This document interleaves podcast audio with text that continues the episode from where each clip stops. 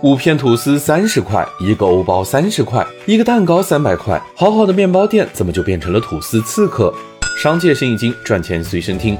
当代打工人就快吃不起面包了，豆浆油条一顿五块钱，煎饼果子一个也才七块。要是换成手工吐司和欧包，一顿就要吃掉二三十。是谁给了面包店涨价的勇气？答案呢，还得从精致的都市丽人身上找。面包店的消费者都是二十至三十五岁的年轻女性，想要抓住这群人的心，好看和健康都需要。也因此，烘焙市场就流行起了健康、低脂、低胆固醇的碱水面包和贝果。这些面包比起欧包小了不少，但却可以趁机以原料健康之名做涨价。在这些面包里，最能涨价的还要数吐司。比如主打手工吐司的爸爸堂，全国开了四百五十家门店，一年营收超过十亿。究其原因有三：第一是制作简单，一点高筋面粉，一点油和糖就能发出一袋吐司。制作简单决定了手工吐司的出厂效率。第二是报废率低，其他面包一天过期，吐司放个两三天，口感反而会更好。这样的特性不仅让用户有更多时间吃，也降低了门店的报废率。